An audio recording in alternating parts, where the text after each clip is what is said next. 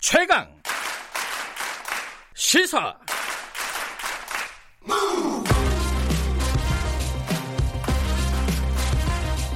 지금 여러분께서는 김경래 기자의 최강 시사를 듣고 계십니다. 네, 우여곡절이라고 표현하는 게 맞을 것 같죠. 어, 미래통합당 김종인 비대위 체제가 출범을 앞두고 있습니다. 어, 뭐 핵심 키워드 비대위의 핵심 키워드가 뭐 청년, 전문가 이렇게 될 것으로 많이들 보고 있습니다.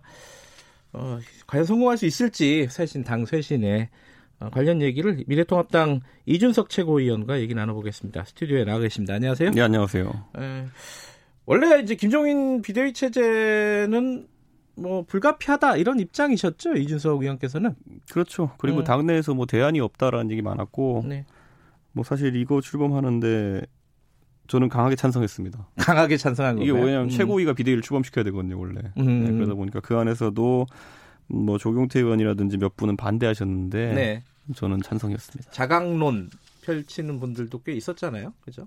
그냥 자강론이라는 게 되려면은 네. 국민들이 딱 들었을 때 아 그래 그 사람 정도면 자강론 돼라는 이름이 나와야 되는데 음. 다들 또 이름은 또 얘기 못해요.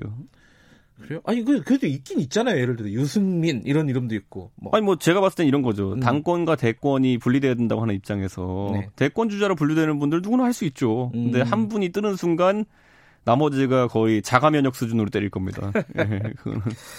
어쩔 수 없는 상황이었고, 네, 예. 네, 그렇다. 근데 지금 어 아까 제가 브리핑에서도 잠깐 말씀드렸는데 이준석 위원이 비대위원으로 합류할 가능성이 있다. 왜냐하면은 네. 뭐 3040, 뭐 젊은 피 이런 얘기들 계속 얘기했잖아요. 네. 김정인 내정자 본인도 많이 얘기했고 그러니까... 어, 젊은 사람들 주축으로 하겠다. 본인 이름이 계속 나오잖아요. 그거 들어가시는 겁니까? 저는 그만해야죠. 왜? 제가 항상 농담처럼 얘기하지만 직업이 최고위원 비대위원처럼 돼버리면은 이게 네.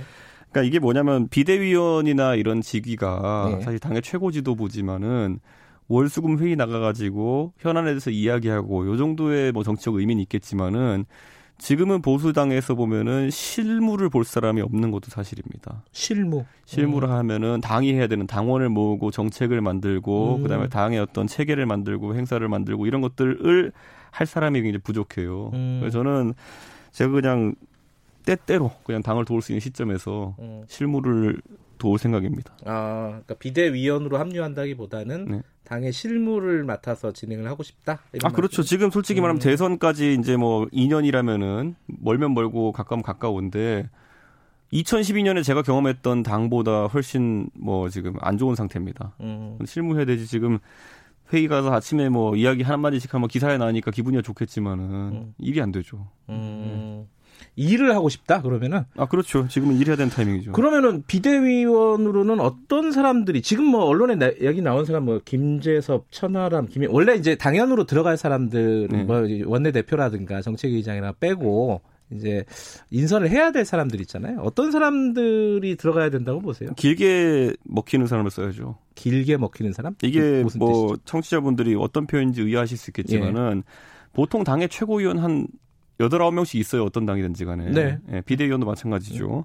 근데 그 중에서 보통 우리가 당 대표, 비대위원장, 그 다음에 옆에 수석, 그 다음에 원내대표 요 정도 당으로는 언론의 기사도 잘 안 나요. 음. 그게 이제 언론은 소위 킬된다라고 이야기하잖아요. 네네. 그러니까 한 대여섯 번째 지명직 최고위원 비대위원부터는 말 안 되는 소리 하면 언론이 그다음부터는 아예 말을 나가버리거든요. 음. 이게 뭐냐 그만큼 이게 하루살이 목숨 같은 자리가 이제 다섯 번째, 여섯 번째 최고위원, 비대위원 이런 자리거든요. 네. 왜 그러냐면은 사실 어 지금 들어가게 될 사람 대부분 원외고. 그렇죠. 사실 그 아침에 와서 한마디 계속 한다고 해가지고 기사를 써줄 필요는 없잖아요. 음. 근데 그러면 아까 말했듯이 최고위원, 비대위원은 다른 자리에 비해가지고 언론 노출 기회가 많은 것이 장점인데 네. 그 장점을 활용할 수 없는 사람이 된다면 굉장히 아쉽겠죠. 음. 그러니까 저는 젊고 패기 있고 이런 가치도 중요하고 뭐 정책적으로 뛰어나고 이런 건 중요하지만은 네. 기본보다 기본적으로 어 언론과 궁합이 맞아야 된다. 음. 좀 그런 생각합니다.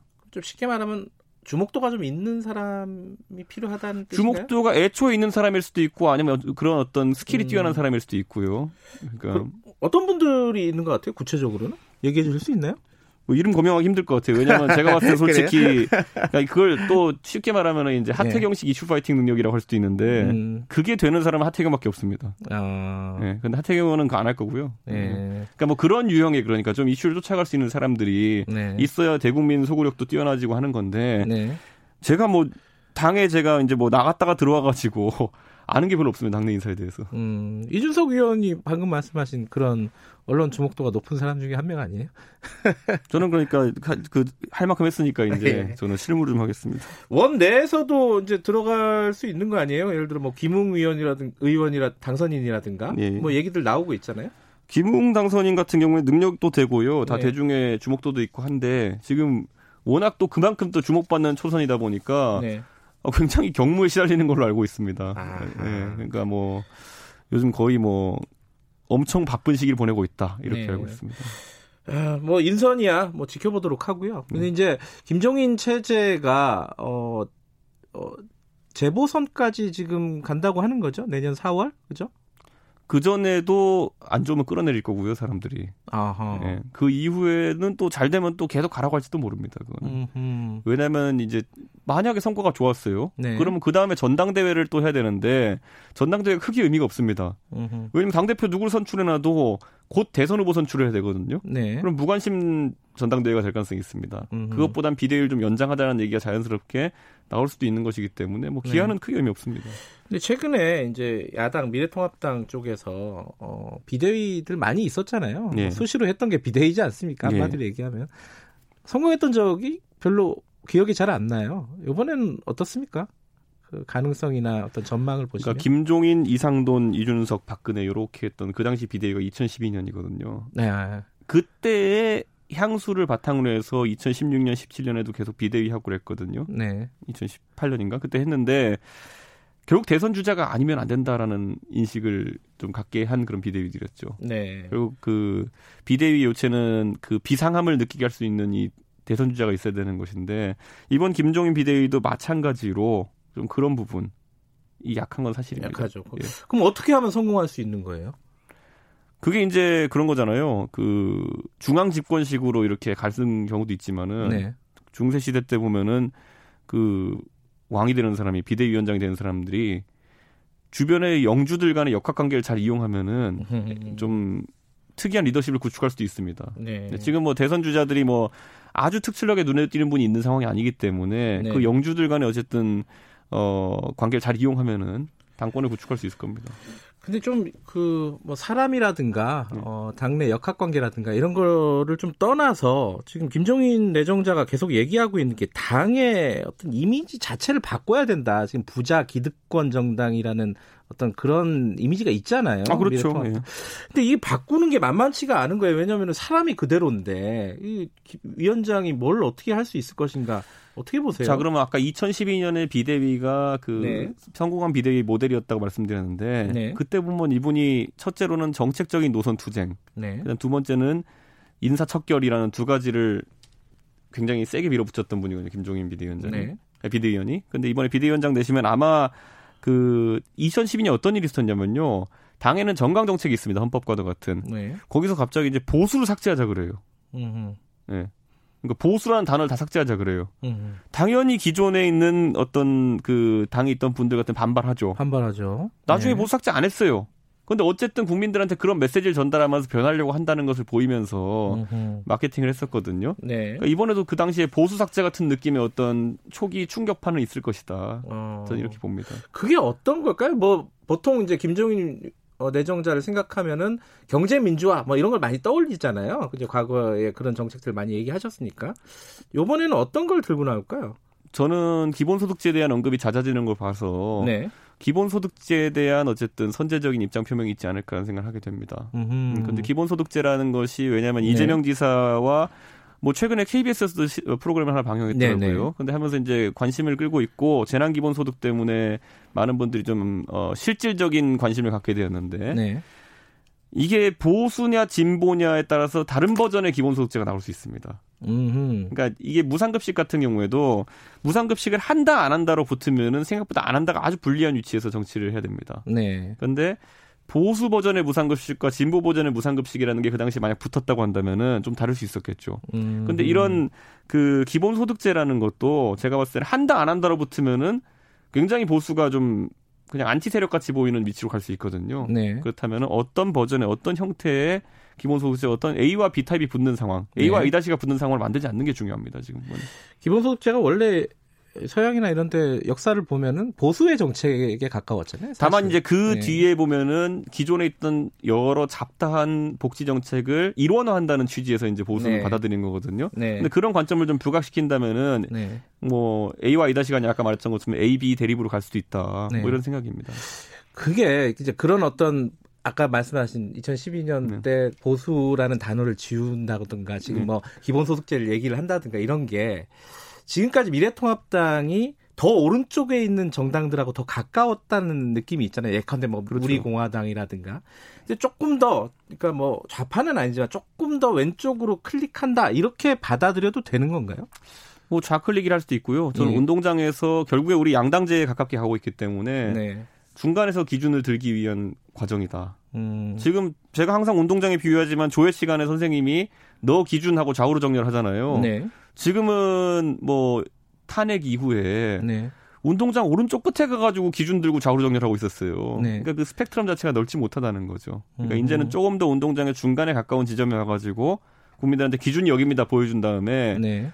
뭐 좌우로 정렬 이렇게 하면 지금보단 지형이 좀 좋지 않을까라는 음. 생각을 하고 있는 것 같습니다. 근데 당내에 어 예를 들어서 뭐 TK 지역 예. 뭐 의원들이라든가 예. 굉장히 보수적이잖아요, 그죠? 예. 그리고 그런 어떤 보수 성향뿐만 아니라 뭐 역학 구도로 봐도 뭐 유승민 의원이라든가 이런 부분들이 어 김정인 체제에 대해서 그렇게 적극적이지가 않아요. 그러니까 협조적이지 않을 수도 있단 말이죠. 그렇죠. 이런 부분들은 어떻게 돌파해낼 수 있을까? 이거 어떻게 생각하십니까? 이거는? 저는 초기의 성과가 굉장히 중요할 것이다. 네. 이렇게 보고 아까 말했듯이 이분은 초기에 논쟁을 만드는 분입니다. 음. 그 논쟁들이 유효한 것이 들어가야 돼요.